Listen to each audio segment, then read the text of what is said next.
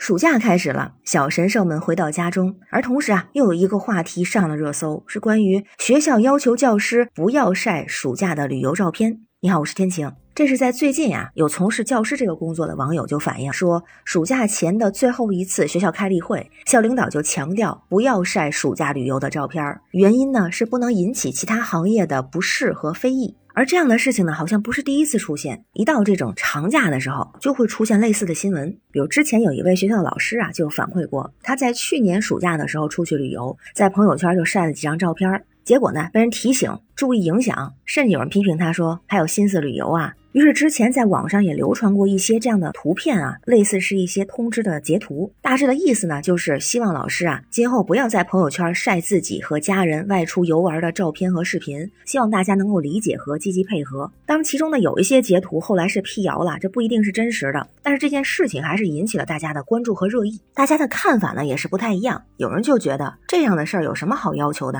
光明正大的放暑假，光明正大的出去旅游，没有什么不能晒的，为什么非要搞？搞得好像偷偷摸摸的，发不发照片、发不发视频，那是个人自由，和其他没有关系。所以也认为这学校是管得太宽了，这是用行政的手段去钳制教师的个人自由啊。而同时，还有一部分网友认为啊，这其实就是学校对老师的保护，因为现在不是也会出现这样的一些声音吗？比如说，哎呀，当老师真好啊，有假期，假期有钱拿，又能逍遥自在。于是也有人会说，说为什么只有教师行业才有寒暑假呢？哎，有这么几个方面啊。那首先呢，就澄清出来了，说老师为什么要有寒暑假？那一个最直接的原因就是老师的工作对象是学生，学生有寒暑假，所以老师呢就有寒暑假。比方说，如果以前学生没有寒暑假的时候有春假，那么老师就放春假，和学生的时间是一致的。那学生能不能不放假呢？而且啊，并不是所有教师行业的人都有寒暑假，因为寒暑假只针对学校的老师，如果是培训机构的老师啊，可是没有寒暑假的，而且寒暑假会更忙。所以啊，这个寒暑假是属于学校教师教学工作的一个需求。之前就有这个教育部门主管有一句原话，就说老师是沾了学生的光，这是假期的一个原因。但是啊，在这个假前会有各种各样的考试培训计划，在假前的会议上也会做出详细的时间表安排。再有一个呢，教师有寒暑假呀，这个是教师法规定的，